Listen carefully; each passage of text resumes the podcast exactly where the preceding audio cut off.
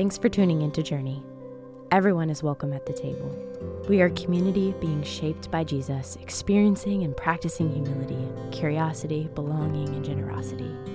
We hope to be a people who embrace the way of Jesus by listening first, speaking second, loving freely, and giving generously. Good morning. How are you guys doing? Okay, thanks, Steph. Man, eleven o'clock, let's go. Well, welcome. My name is Rob. I'm the student pastor here. Uh, we decided to give Mike and Kev and the rest of the staff a day off. Sam and I said, we got this. And uh, no, prayers for them, please. They are both, Kevin and Mike are both sick. And then Tim and Suze are just, they're just doing their thing. But um, we got it this morning. So um, I'm excited to spend some time with you guys this morning. This is my first time speaking to y'all. Come on. Um, so if it's terrible, you never see me up here again. You know why? I'm just kidding. Um, but oftentimes you guys are here and you guys are the ones asking questions. I wanted to flip it just a little bit as we get started here. And I wanted to ask you guys a question. So it's summer and obviously people are traveling a ton. Is there any place that you guys have been to that's been really fun or exciting over the summer? Whoa.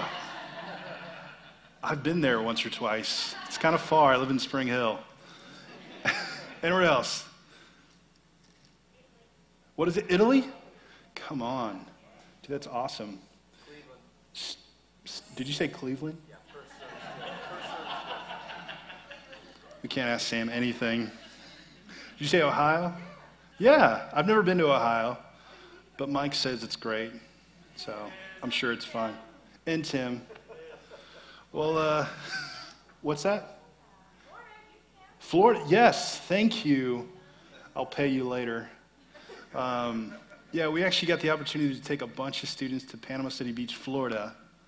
Uh, I actually took Sam and Tim with me, which was, I think, looking back, was probably a mistake. Um, if you've ever spent a week with either one of those guys, it's, no, it's a great time. Um, but it was awesome. We had a week just of fun games. It was super hot. Um, great conversations, and obviously the beach was really, really fun.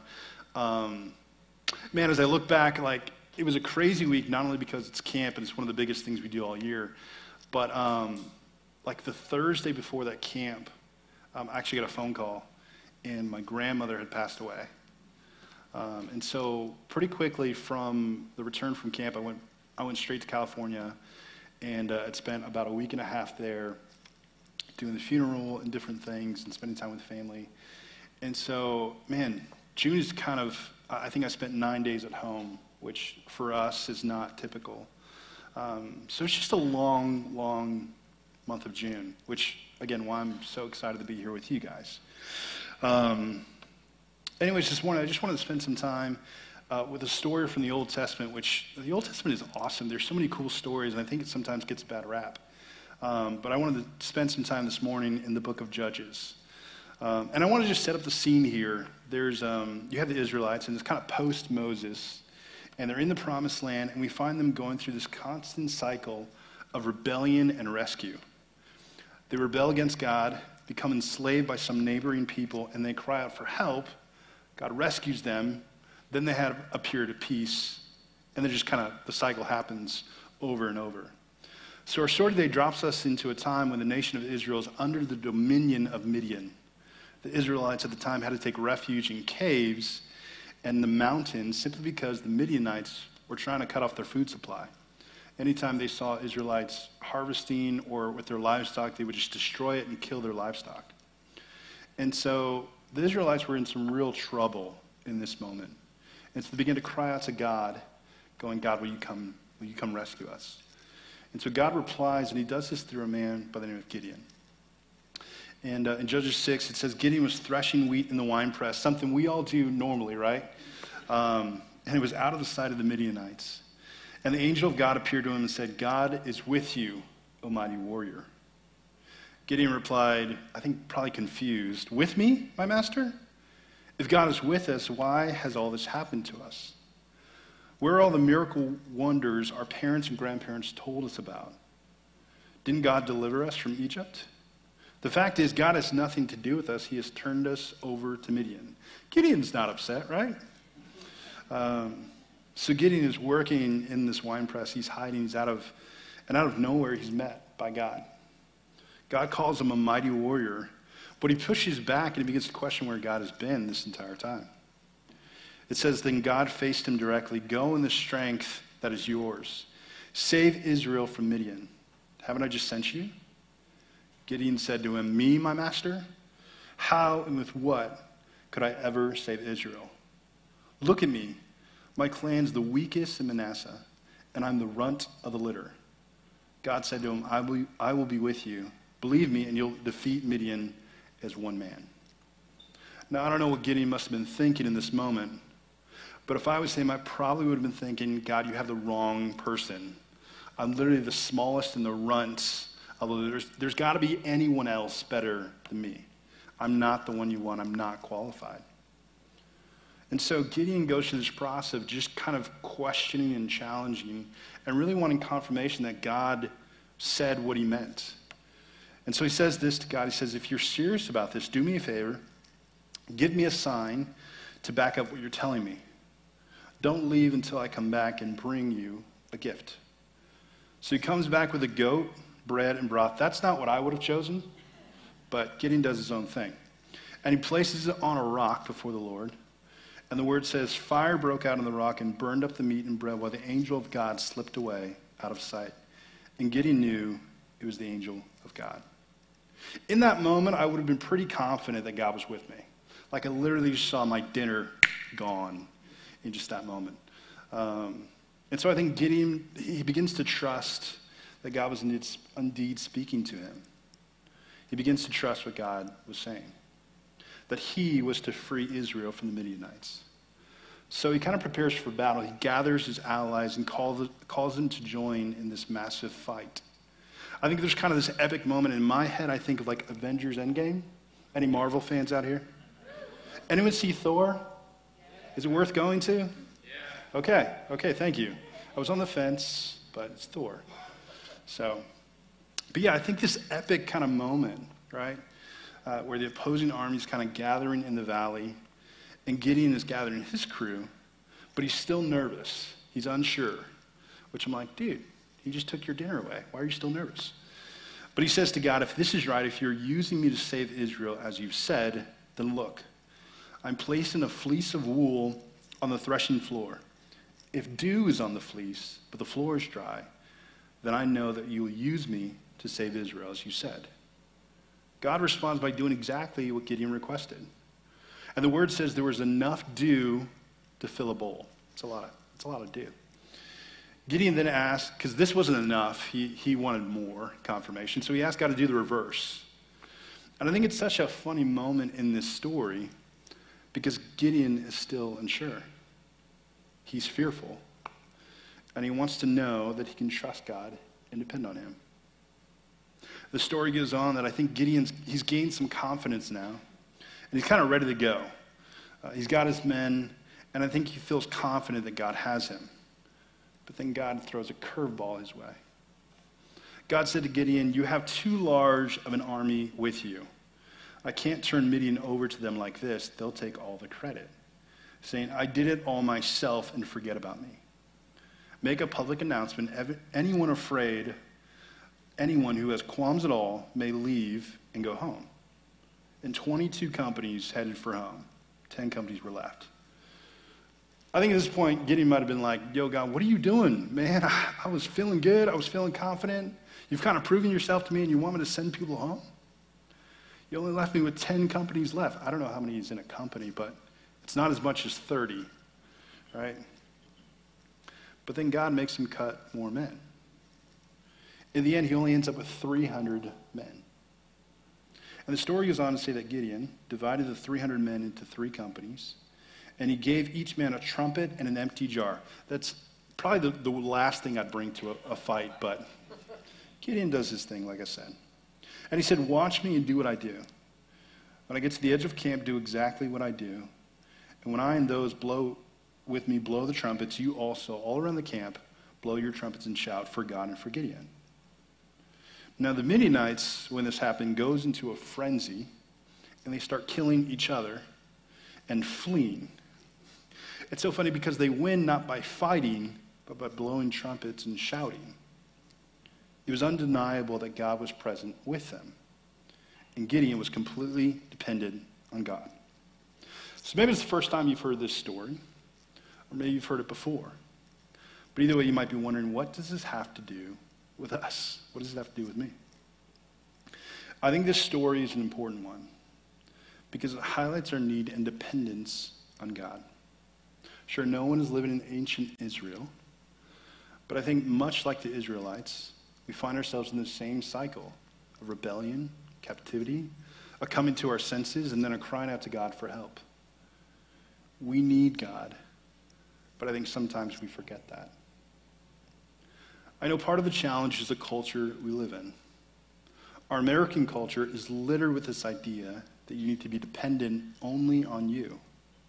It's this message of rugged individualism, where we don't depend on someone unless we absolutely have to. And every, everywhere we look, our culture speaks to this independence. One example that I thought of was this kind of idea of the self-help culture. It's this billion-dollar industry where there's thousands of books, conferences, podcast videos, reels, ads, you name it, all trying to help you be a better version of you, to be more successful, work harder, make more money, you name it. Now, don't get me wrong. I want to be really clear. I'm not referring to things like mental health or self-care. I'm a huge subscriber to those things, specifically counseling and therapy. I'm more referring to this idea that we can be, that we are self-reliant and dependent on no one but ourselves. We are responsible for our success. The culture that says you must be better, and if you aren't, then follow these six steps to become the greatest you. I think sometimes we become obsessed with being the best. And I think it's something that we've struggled with for a long time. I mean, even the disciples argued about who the greatest in the kingdom was. And Jesus goes on to say, uh, he called a little child to him, and he put the child on among them, and he said, I tell you the truth, unless you turn from your sins and become like a little child, you will never get into the kingdom of heaven.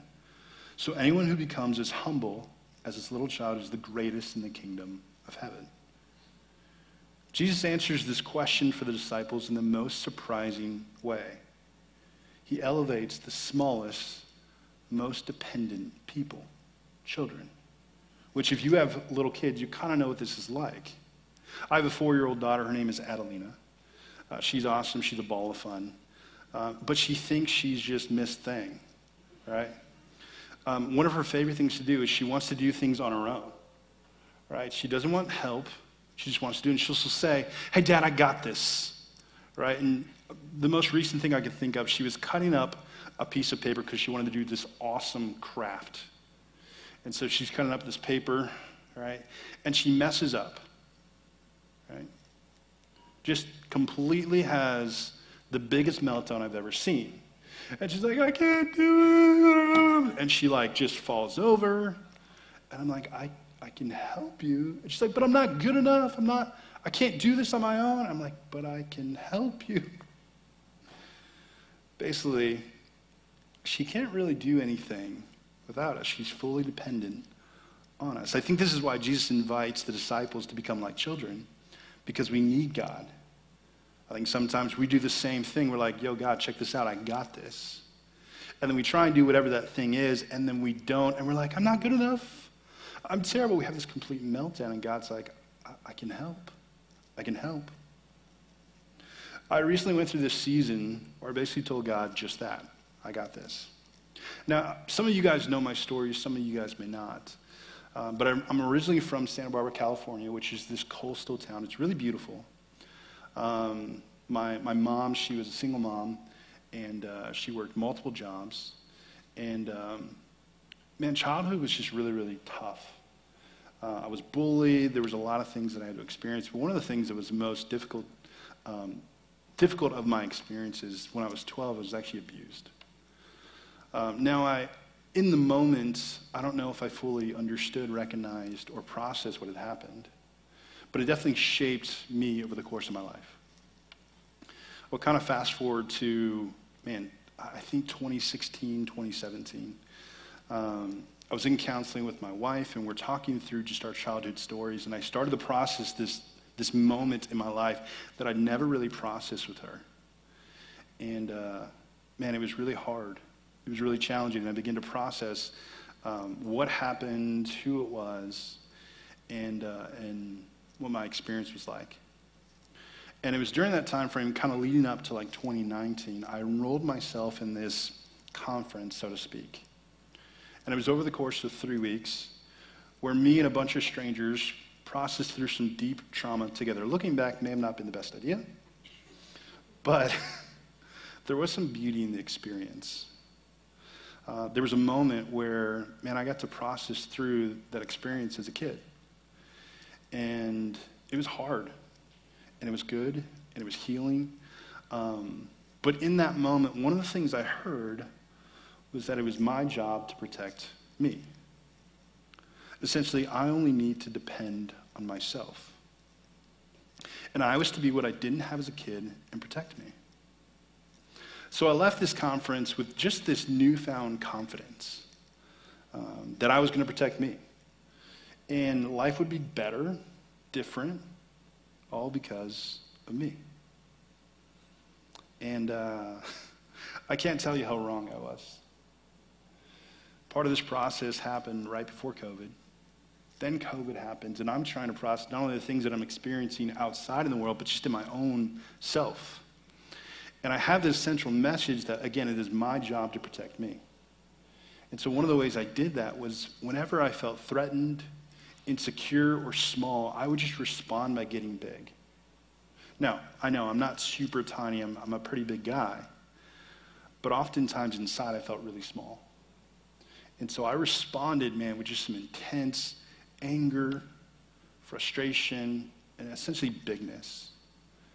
And all my friends, man, my, my coworkers, they experienced about a year of me just being really, really angry. Um, the challenge was, too, is, is anger was the central emotion I was experiencing, and I, I stopped feeling all the other things. I mean, for the first time in my life, I couldn't feel anything except for anger. It didn't feel like me. But it was hard because it, it felt like this is what I'm supposed to do. This is what I'm told I'm supposed to do. I'm supposed to respond this way. And yet, my friendships were being strained. My wife and I were getting in fights like no other. People on staff were going, man, are you okay? I'm like, this is supposed to be like the best year. I processed through so much. But I was stuck. So where did I go wrong? I did, again, what I thought I was supposed to, but it just didn't work. What I realized now, the problem was that I was dependent fully on me. I said to God and everybody else, I got this. And it left me isolated, angry, and just plain sad. So about a year of just hitting the wall in this kind of mentality, I finally broke down and I asked for help. I reached out to a counselor and I asked them to process through the last couple of years of my life. And while walking with my counselor, I began to understand what I got wrong. God is the protector. Not me. God is. My role is to be open, honest, and vulnerable with him in my shortcomings, to acknowledge my weakness and allow him to be my strength. It was during this time where I really kind of dove into the teachings of Paul, where he speaks in Romans, and he says, my grace is all you need. My power works best in weakness. So now I'm glad to boast about my weakness, so that the power of Christ can work through me. That's why I take pleasure in weakness and in the insults, hardship, persecutions, and troubles that I suffer for Christ. For when I'm weak, then I am strong. I've heard this scripture a ton of times, but man, it is so difficult to walk that out, to allow myself to, one, not only acknowledge my weakness, but to say to others, hey, I need help. This is a really hard concept to grasp. And it's counter to what I, really a lot of what I've been told. But I found it to be true. over the last couple of years, I've not only see a, seen a father who's trustworthy, but one that is really, really patient. I think sometimes we think we have to bring our best to God, or else God would be disappointed. And I think this is why I love the story of Gideon, is because we see a God that is constantly patient with him. I mean, there's a part of the story that I didn't share right before they're about to attack, where God says, hey, if you're still unsure, let me give you one more sign. God is extremely patient, not only with Gideon, but also with us in all of the things that we struggle with. It's a daily practice to try and not protect. As a, as a man, as a father, as a husband, I don't know, some, somehow it's been drilled in that it's my job to do all these things. You know? And it's just not. Sure, I have a responsibility to my family and to my wife, but to be the sole protector on every part, I'm just flawed. I'm just flawed. And so this morning, as we, uh, we come to a close here, I want to leave you guys with just a, a quote that I think has been really helpful to me. Uh, it's by a guy by the name of John Mark Comer, who's a pastor and a writer. And he wrote a, a very short, you know, blog story, um, book kind of thing. And he did this during COVID. And it was called Suffering Lovely. And he says this: stay with your church, especially with your closest siblings in the family of God. Live in a thick web of interdependent relationships. Quietly defy the individualism that's wreaking havoc across the West. Surrender your autonomy to love. Place yourself in the constraint of community, for it is there we are set free. Give up your preferences for the sake of others and enroll in the school of agape. When you fail a course, throw yourself upon God's mercy and come back to the table. Eat the bread, drink the wine, and ingest the forgiving love of God. Repent. Repent again and again. Risk vulnerably. We will get hurt, and we will hurt in return. But that's part of facing grace. And I just want to highlight this last line. Our greatest wounds comes from relationships, but so does our deepest healing. The risk is worth it. I love this quote because it invites us to continually risk with one another, not protecting, but to be vulnerable, to lean into the community of faith around us and, and the people that we need. The beauty of the church is we get to see each other's needs and fill them. We get to ask for help. We get to wrestle with our faith. And as the church, man, we get to facilitate a part of that. I think so often I've seen so many of my close friends be hurt by the church, and the response oftentimes is just to leave, to go in isolation, to be done with this thing we call the body. I've heard statements like, man, all I need is Jesus in my Bible. All I need is my prayer closet. All I need is just online church, right, by myself, never interacting with anyone. And while that's a way, I think, to protect you from the pain and heartache that sometimes the church in itself can bring, oftentimes I think it's a disservice to the community of faith, right? And it's a service to our own healing, right? The hard part is, is processing through our pain, our hurt, our struggles, and our weaknesses with one another and being vulnerable and saying, hey, I need you, and you need me, and we're all dependent on God. So as the band comes up, I just want to invite you to the stations around the room. Um, we have different stations here where you can take communion, you can give, or you can write down a prayer request. And um, I don't know, maybe you're like me, you've, you've tried for a long time to do this on your own, where, man, you're just like, I don't need anybody else. I've been too hurt. It's been too hard, right? I can't trust anyone. And therefore, I'm just going to do this on my own. Maybe that's you. I just want to invite you to, man, to risk in the community of God. And to really speak out and say, God, man, I, I need you. What I've done before has not worked. To be dependent on me just doesn't work. So God, will you lead me into dependence on you? Let's pray. Jesus, I'm so thankful for the community of faith and the ability to wrestle in our insecurities and our weaknesses together. God, you said in our weakness, you are made strong. So God, I pray if we've taken the role of protector, we've taken the role that was meant for you, I pray that we would just take a step back and invite you into those places, those relationships, and those moments where we've said essentially to you, God, I've got this. Because the reality is we don't. It's only by your grace that we do anything. So God, will you help us? Will you be the protector? Invite us into risk again. Thank you for all that you do. In your name, amen.